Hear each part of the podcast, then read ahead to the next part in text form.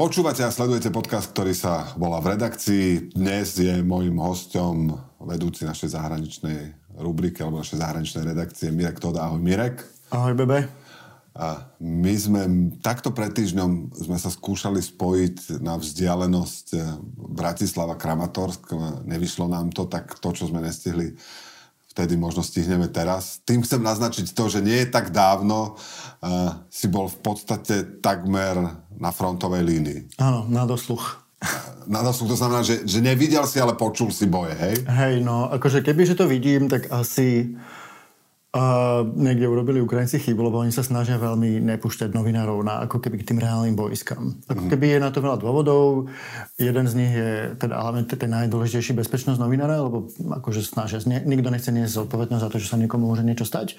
A druhá tá, že si veľmi ako keby strážia to, ako sa pokrýva priebeh vojny. A môže sa stať, že by sa zverejnili nejaké miesta, obrázky alebo niečo, čo by mohlo vlastne ohroziť aj tie bojové operácie. O to ide. Mohlo, ale napríklad akože všetci si dávame veľmi pozor na to, že aj keď odfotíme niečo veľmi zaujímavé, mm-hmm. tak veľmi čakáme na to, že kedy to zverejníme a či vôbec. Že napríklad, už sa mi to stalo viackrát aj teraz, že som odfotil eh, alebo nasnímal HIMARS. Napríklad teraz prvýkrát, minule som videl HIMARS strieľať, teraz som ho videl reálne akože ísť po ceste Videl som helikoptery, ako veľmi nízko išli, natočil som to aj okolo nad zemou, pár metrov, potom preleteli pred nami, bolo to veľmi pôsobivé, že videli sme ako keby ukrajinské letectvo v akcii. Ale to sú situácie, keď človek zváži, že proste to není dobre to zverejniť v tomto momente. Hej, že mohlo by to pomôcť Rusom v niečom napríklad. Čiže máš ako keby v hlave, že čo môžeš zverejniť, čo nie. A keď, keď niečo na sociálnych sieťach, tak najradšej bez toho, aby tam bol nejaký údaj o GPS-ke.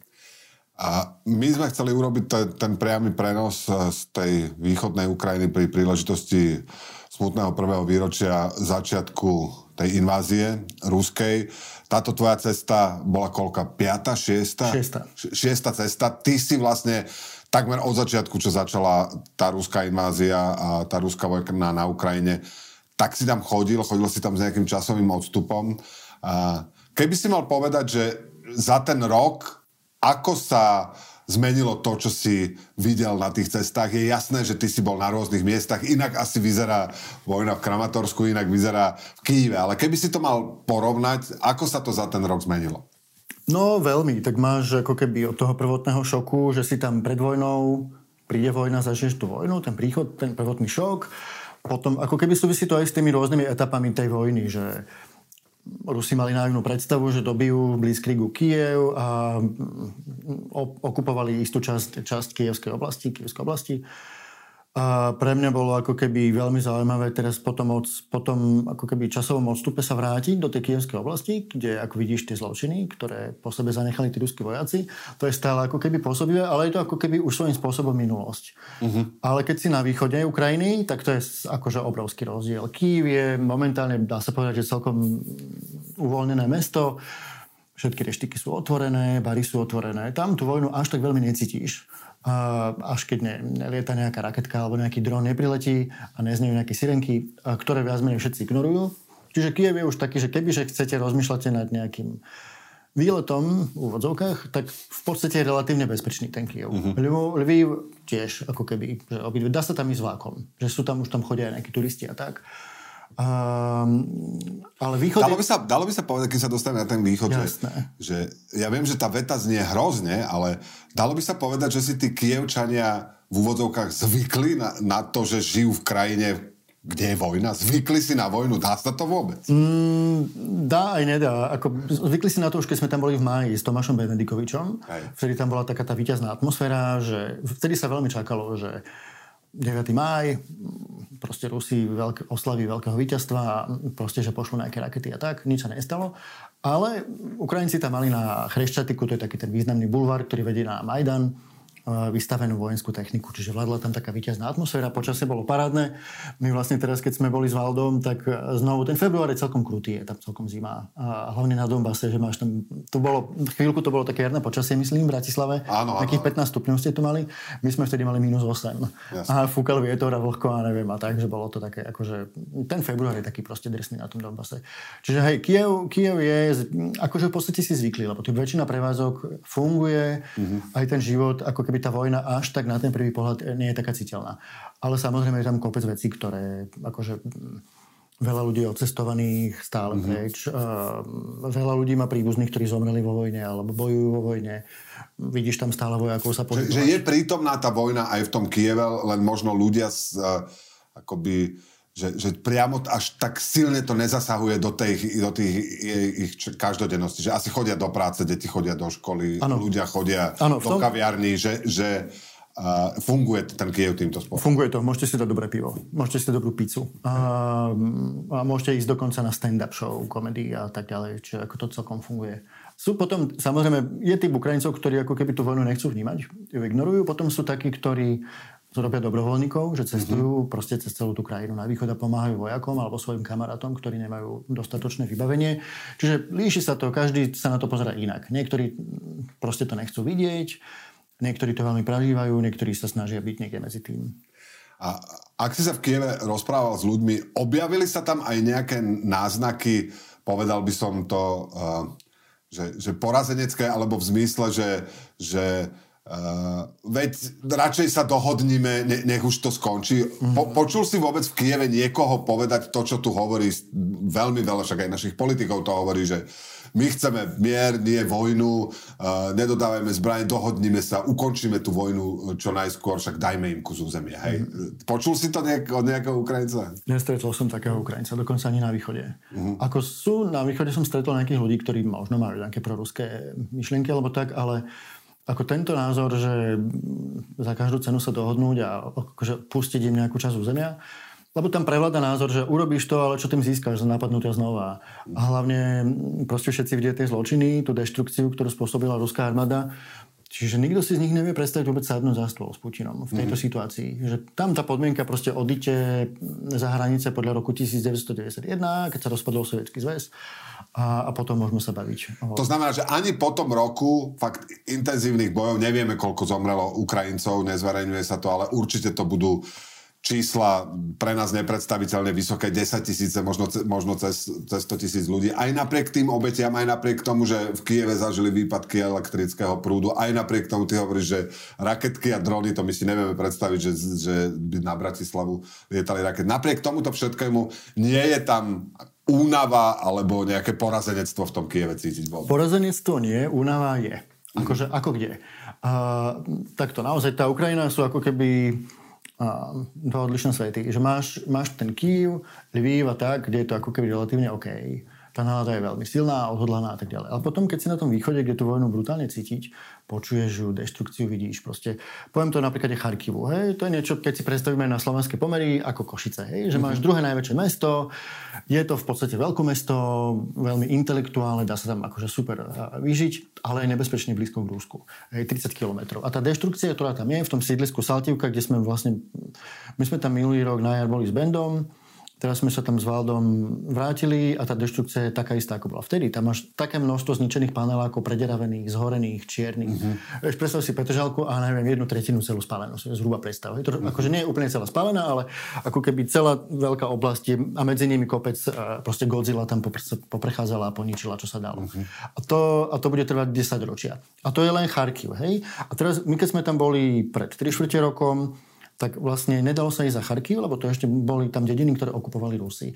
A teraz celé to územie, keď ideš od Charkiva k ruským hraniciam, je už oslobodené, čo je obrovský pokrok. Čiže mohol som sa napríklad ísť sa pozrieť do zoo, lebo som robil minulý rok taký príbeh o tom, ako statoční ľudia zachránili zvieratka, opice a tigrov z takého ekoparku, ktorý, kde sa proste zabili, kde Rusi zabili aj nejakých ľudí, padli mm-hmm. tam rakety a tak. Ale nedalo sa tam ísť.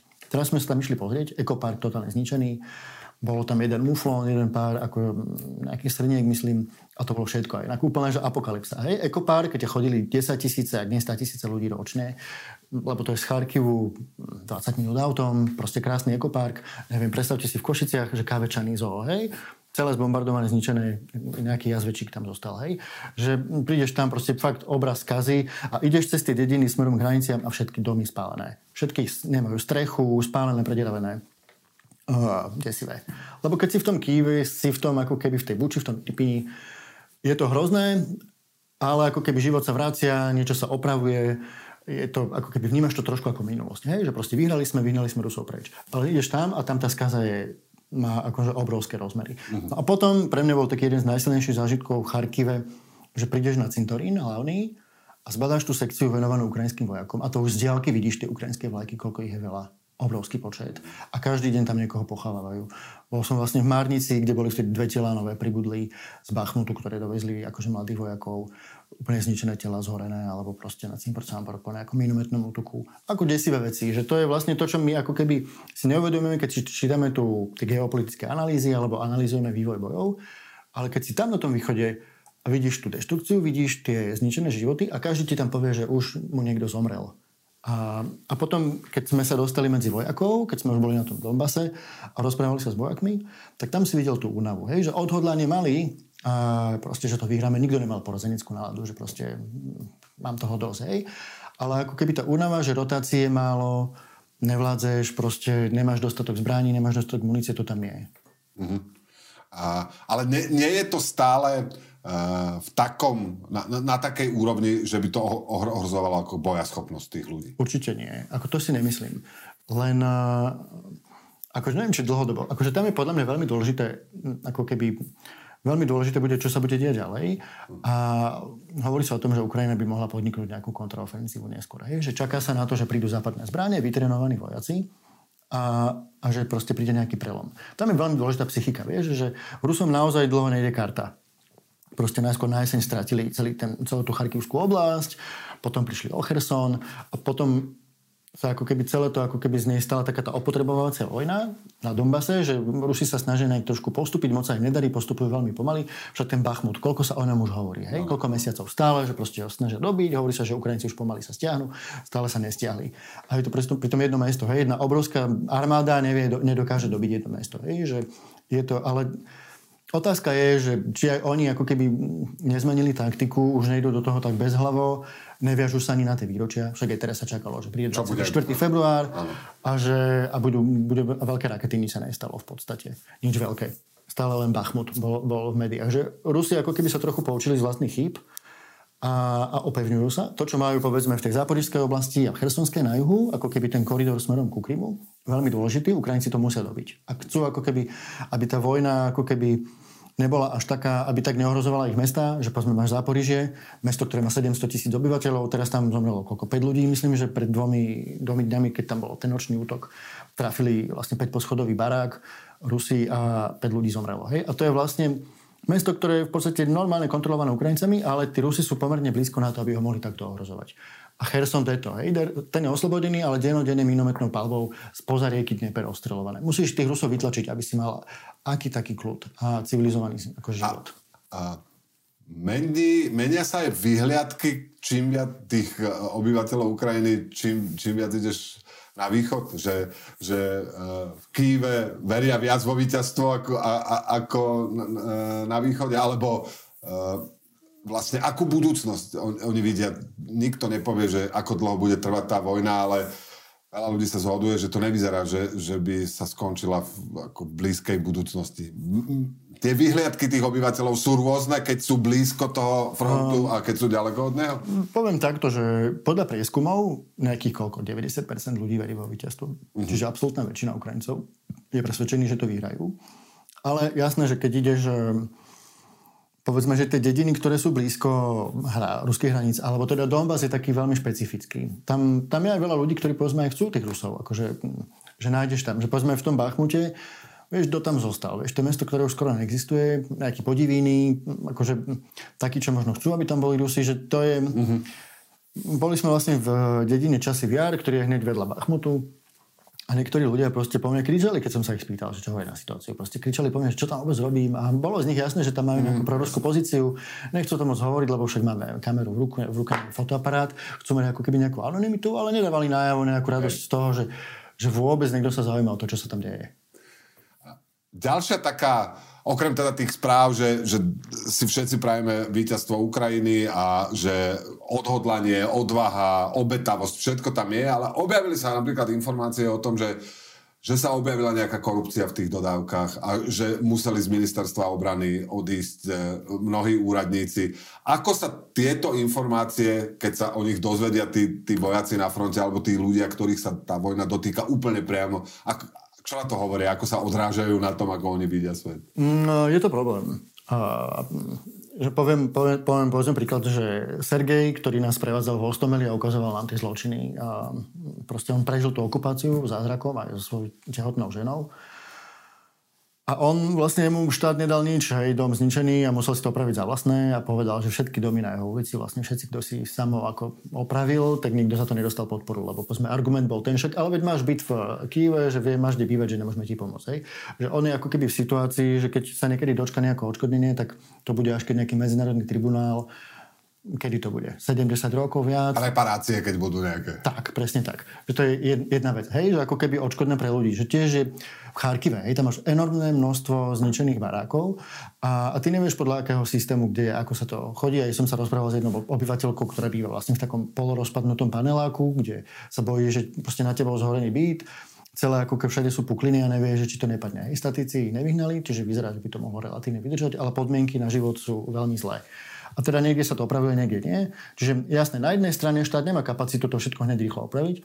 Na druhej, či robí dosť preto, aby pomohol tým ľuďom, hm, ťažko povedať, lebo proste to vedenie mesta Charkiv tiež má nejakú korupčnú minulosť za sebou a tiež ako keby ľudia veľmi nedôverujú tomu štátu. A keď sa rozprávame o armáde, to platí to isté, že obrovská byrokracia. Stačí si spomenúť na rok 2014, keď vlastne Rusi veľmi ľahko obsadili Krím, tak vlastne bez boja ho získali a potom, keď vyprovokovali vojnu na Donbase, tak keby nebolo dobrovoľníckých bataliónov, tak asi by už dávno ten Donbass bol, bol v ruských rukách. Mm-hmm. Že vtedy sa ukázala, že aká a veľmi je skorumpovaná tá krajina. Ono sa to zlepšilo za tie roky, ale ja mám pocit, že málo sa hovorí o tom, že sú tam obrovské medzery. Lebo proste my sme skutočne stretli vojakov, ktorí bojujú naozaj denodenne, proste sú v zákopoch a riskujú životy a nemajú západné zbranie, nemajú základné vybavenie, to im nosia častokrát dobrovoľníci. Mm-hmm. A potom sme boli s takou regulárnou jednotkou streleckou z Kýva a tí nemali ani obrnené vesty, nemali mali Kalošníkovi v úplne zúfalom stave. Proste veci, ktoré si povedali, že na čo ich tam posielali na ten východ, keď nie sú, takto, že nie sú pripravení. He? A to bola normálne, že to nebola že teritoriálna obrana, lebo teritoriálna obrana je už síce súčasť armády, ale to sú tí, ktorí sa dobrovoľne ako keby uh-huh. na začiatku prihlásili, boli, robili takúto civilnú obranu a medzi tým sa potom dostali možnosť, že sa môžu rozhodnúť, či teda idú do tej armády, vlastne podpíšeš kontrakt, už sa rozhodneš a už si v tej vojne. Hej? Že už nemôžeš len tak odísť, že povieš si po dvoch týždňoch, že som unavený, balím to. To sa nedá ale potom máš tých, ktorí sú mobilizovaní, hej, a idú tam ako za tie proste ozbrojené sily Ukrajiny na ten východ a potom, keď to vidíš, že nejak sú slabo proste vybavení, tak si že čo to je? Mm-hmm. Že proste, a poprvé, že keď už nemali ešte pre nich to vybavenie, tak na čo ich proste posielali na východ do, do toho úplne šialených podmienok. Oni tam nemali poriadnu toaletu, vlhké priestory, tam ľudia hneď ochoreli im tam tí vojaci, Proste, že to som si hovoril, že OK, že o tomto sa až tak veľa nehovorí a že je tam proste, sú tam nejaké problémy veľké. Tá, tá dôvera uh, Zelenského, je, je stále, stoja všetci Ukrajinci, s ktorými si sa stretol za Zelenským stále? Um, stoja, akože s rezervou, stoja. Akože všetci to tak berú, že akože zatiaľ to robí dobre, ale napríklad sú nahnevaní na ministra obrany, Rezníková, hej, že proste tie škandály, veď treba si spomenúť, ako to celé prebiehalo, hej, že on vlastne útočil na novináru, ktorí upozorňovali na korupciu že tro, veľmi tam cítiť aroganciu. Mm-hmm. A, aroganciu a nechuť, uh, povedzme, niekedy riešiť problémy. Že celé je to vlastne o tom, že pozrite, my tu zachraňujeme Európu, zachraňujeme slobodný svet, čo je pravda, lenže zachraňujú ho práve tí ľudia, ktorí riskujú životy na tom východe, väčšinou tí obyčajní ľudia, ktorí sa dobrovoľne rozhodli. Hej? A nie, nie ten úradník, ten byrokrat. Áno, jasné, minister obrany je dôležitá pozícia. Je dôležité, aby to zastával dobrý človek, ale zase treba ako keby dávať význam tej korupcii. A, a tam mám pocit, že sú veľké medzery na tej ukrajinskej strane, a, lebo tam veľakrát to môže stať aj ľudské životy, vieš, mm. že keď proste sa správne rozdelia tie zbranie a príde to na čas, a ne, ne, nezabrzdila to nejaká byrokracia alebo proste nejaká... Jedna vec je, že, že vo vnútri to pôsobí obrovské problémy a na druhej strane aj smerom navonok. Ak by sa ukázalo, že, že tá pomoc, ktorá prichádza zo západu, napokon nesmeruje tam, kam by mala, asi by to nie celkom uh, pomohlo tým vzťahom Ukrajiny, ktoré má k západnému svetu. Keď si sa s Ukrajincami rozprával, vnímajú, uh, vnímajú to, že majú spojencov na západe. Uh, ja som, videl som video, sa objavilo niekde na Twitteri, že Ukrajina ďakuje Slovensku a tak ďalej. vedeli o tom, že keď si povedal, že si zo Slovenska, vedeli, že, že sme s nimi? Mm, to neviem, že či... to Slovensko tam až také významné nie je. A ako niektorí vedeli, hej, že S-300 sme im poskytli a že možno nejaké Boženy a Zuzany a tak, ale veľmi málo, minimálne. Akože keď niekoho akcentujú, tak jasne Spojené štáty. Ja som vlastne zažil vlastne návštevu Bidena, keď som bol v Kieve. Že to je akože naozaj spojenie číslo jedna, to je veľká vec. Poliaci sú veľmi významne akože vnímaní, pobaltské krajiny, povedzme, fínska premiérka je tam, akože keď to tak má povedať, majú lepšie PR ako my. Hej? Ale ono treba povedať, že prečo to tak je. Uh, že oni naozaj veľmi si všímajú tie ukrajinské médiá, napríklad tie naše prieskumy. Hej? Keď vlastne z nich vychádza, že ja neviem, že skoro polovica žela obyvateľov Slovenska žela vlastne Rusom víťazstvo. Tak čo si myslíš o tej krajine, vieš, o tej susednej? Pozrite sa, polovica Slovákov, akože nie, že by boli radi, že im akože tu zastavujeme Rusov, lebo veď za chvíľku ich môžu mať na hraniciach a reakcia Slova- veľkej časti slovenského obyvateľstva je taká, že proste tlieskajú Rusom za to, že tam vraždia proste ukrajinských ľudí. Mm-hmm. Viem, že to znie ako absurdná otázka, ale uh, máš pocit, že sa za ten rok vojny niečo na tej Ukrajine zlepšilo?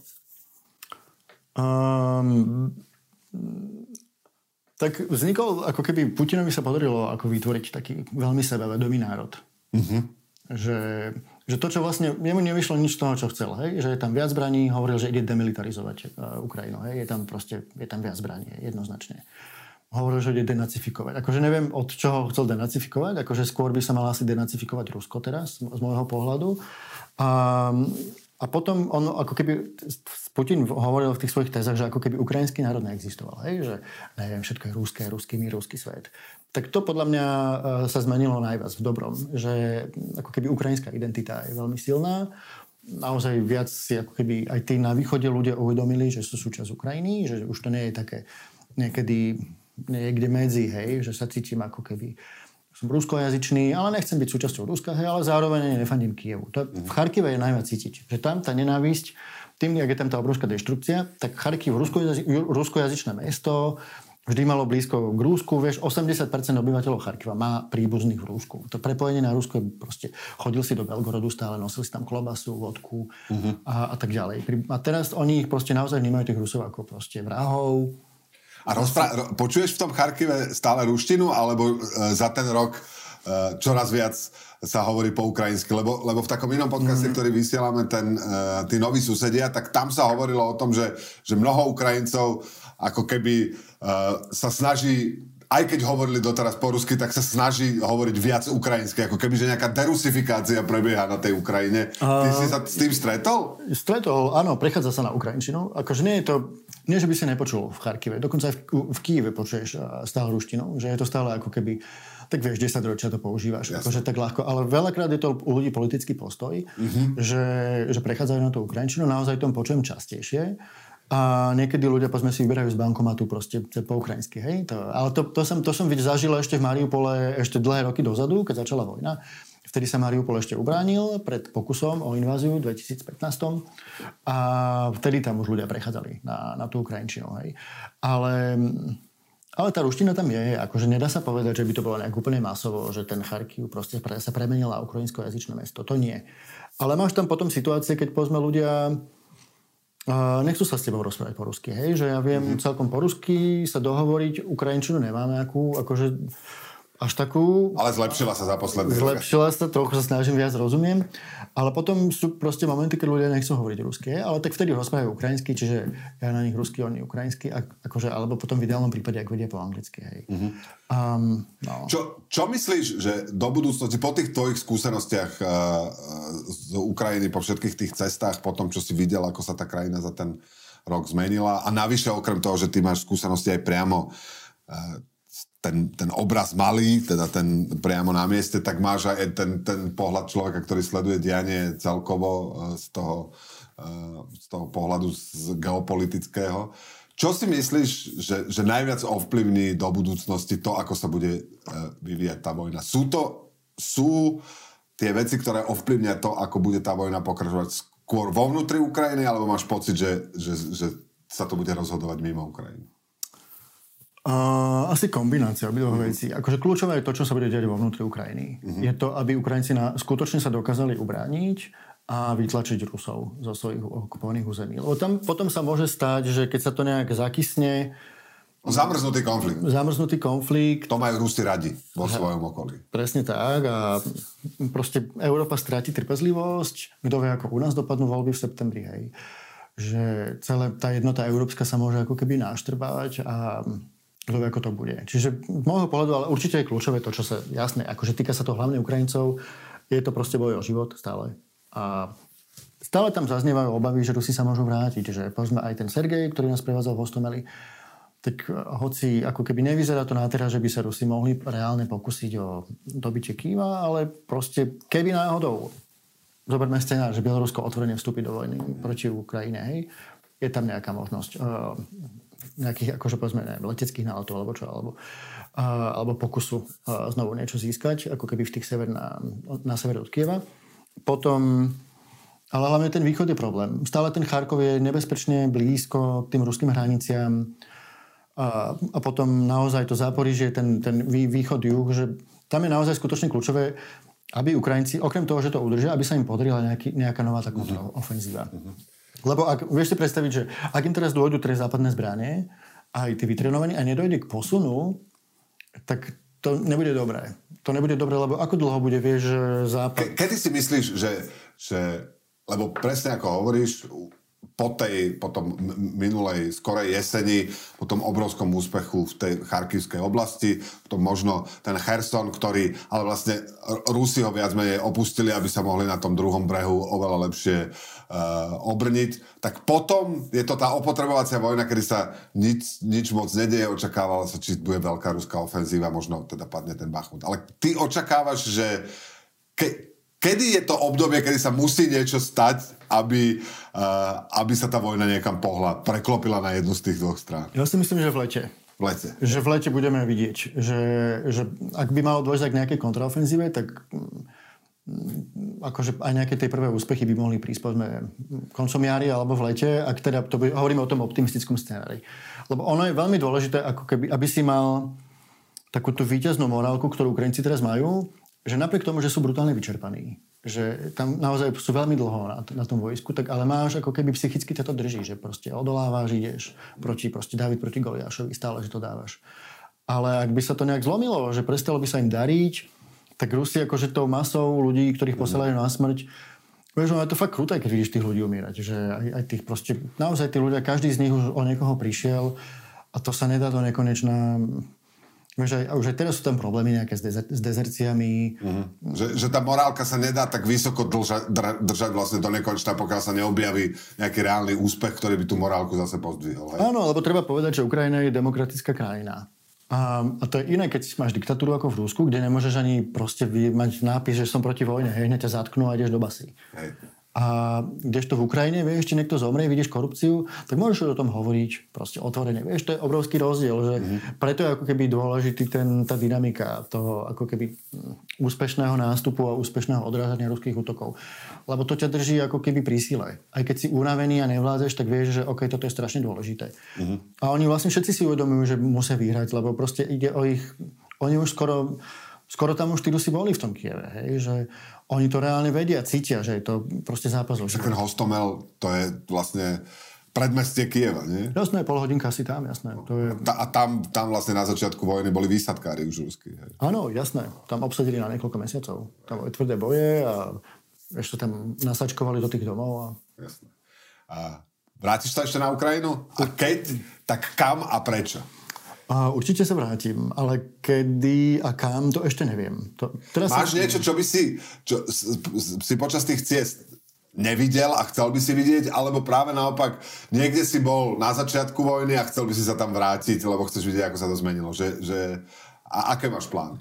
Uh, no, ešte teraz to, až tak teraz si potrebujem oddychnúť trochu, lebo uh, akože týchto šiestich ciest asi táto posledná bola najnáročnejšia. Aj, aj ako čo sa týka bezpečnosti, že si sa najviac bál, že sa ti môže niečo stať? Taká kombinácia, veľmi ma vyčerpala logistika, lebo vlastne veľa musíš robiť, ako keby robíš si fixera, musíš veľa telefonovať, posielať žiadosti e-mail a ono, keď to vychádza, tak uh, si v pohode. Ale keď zrazu všetci tí, ako keby vojenskí byrokrati teda začnú trochu ignorovať, a čo bolo napríklad na tejto ceste úplne, že ja som bol šialené prekvapený, že dotrepeš sa veľmi ďaleko na východ na Donbass a potom tí pres oficeri oficiálni proste sa tvária, že Uh, že proste je tam milión novinárov a je tam New York Times a neviem, veľké médiá a že nejaký slovenský novinár proste pre nich nič neznamená. A, a to ma akože veľmi mi to obralo o energiu. Mm-hmm. Lebo to je, ako keby vedel som fungovať aj bez toho, v pohode aj urobiť reportáž, len som si naivne myslel, že že proste keď ich oslovím, dám im ako keby najavo, cez rôzne kanály som to skúšal, oficiálne, neoficiálne a tak ďalej. Veľmi veľa času som do toho investoval a výsledok bol zero. Uh-huh. A, a to ma obralo o veľmi veľa energie. Lebo proste namiesto toho, aby som toto robil, tak som sa mohol sústrediť, ja neviem, na robenie reportáže a kopec iných vecí. Čiže to je jedna vec. Druhá, áno, Donbass je naozaj tam to vojnu cítiš, tam to búcha proste, že keď sme boli v časomiare, zachrániť nejaké dve mačičky, tak si niekde čakáš na niekoho, kto má pri zóne chodiť a zrazu tam proste počuješ, že proste tam munícia, akože tie, to delestrelstvo búcha, hej, tak sme sa presunuli, lebo to tam všade boli len vojen, vojenskí ľudia a máš pocit, že OK, že toto je úplne, že je úplne najlepšie tam stáť, tak sa tak presúvaš, máš ako keby, nebojíš sa, ale máš taký nepríjemný pocit e, toho, že toto sa veľmi rýchlo môže skončiť zle. Uh-huh. Že je tam ako keby, máš niekedy taký pocit e, až úzkosti niekedy z toho, že aké to celé depresívne. Uh-huh. Že proste vidíš aj tých vojakov, akí sú strašne unavení. Že ten pre mňa bol naozaj ten časový jar taký najpôsobivejší. Že keď sme tam ako keby stretli skupinu medikov, ktorí zachránujú životy v Bachmute a videl si na ich tvárach, že akí sú strašne vyčerpaní. Uh-huh. A, a vieš, ty sa, ty sa tu trochu akože bojíš, alebo alebo predstavuješ si... V porovnaní s tým, čo oni prežívajú a cítia. Je to peklo. No, je, je to úplne peklo. Že, a ešte potom málo spíš, máš nedostatok spánku, únava, zima, vieš. Do, do toho tá zima, to je akože také veľmi, veľmi nepríjemné. Tak ja dúfam, že, že keď sa najbližšie stretneme tu na v štúdiu uh, denníka N a ty sa vrátiš z Ukrajiny, tak uh, už budeš hovoriť o tom, ako sa posunul front ďaleko, ďaleko na východ a ako sa už len čaká, kedy aj posledného ruského vojaka Ukrajinci vytlačia zo svojho územia. Ďakujem, že si si našiel čas. Odpočín si a uh, niekedy dovidenia a do počutia. Díky moc, dúfajme, že to tak bude.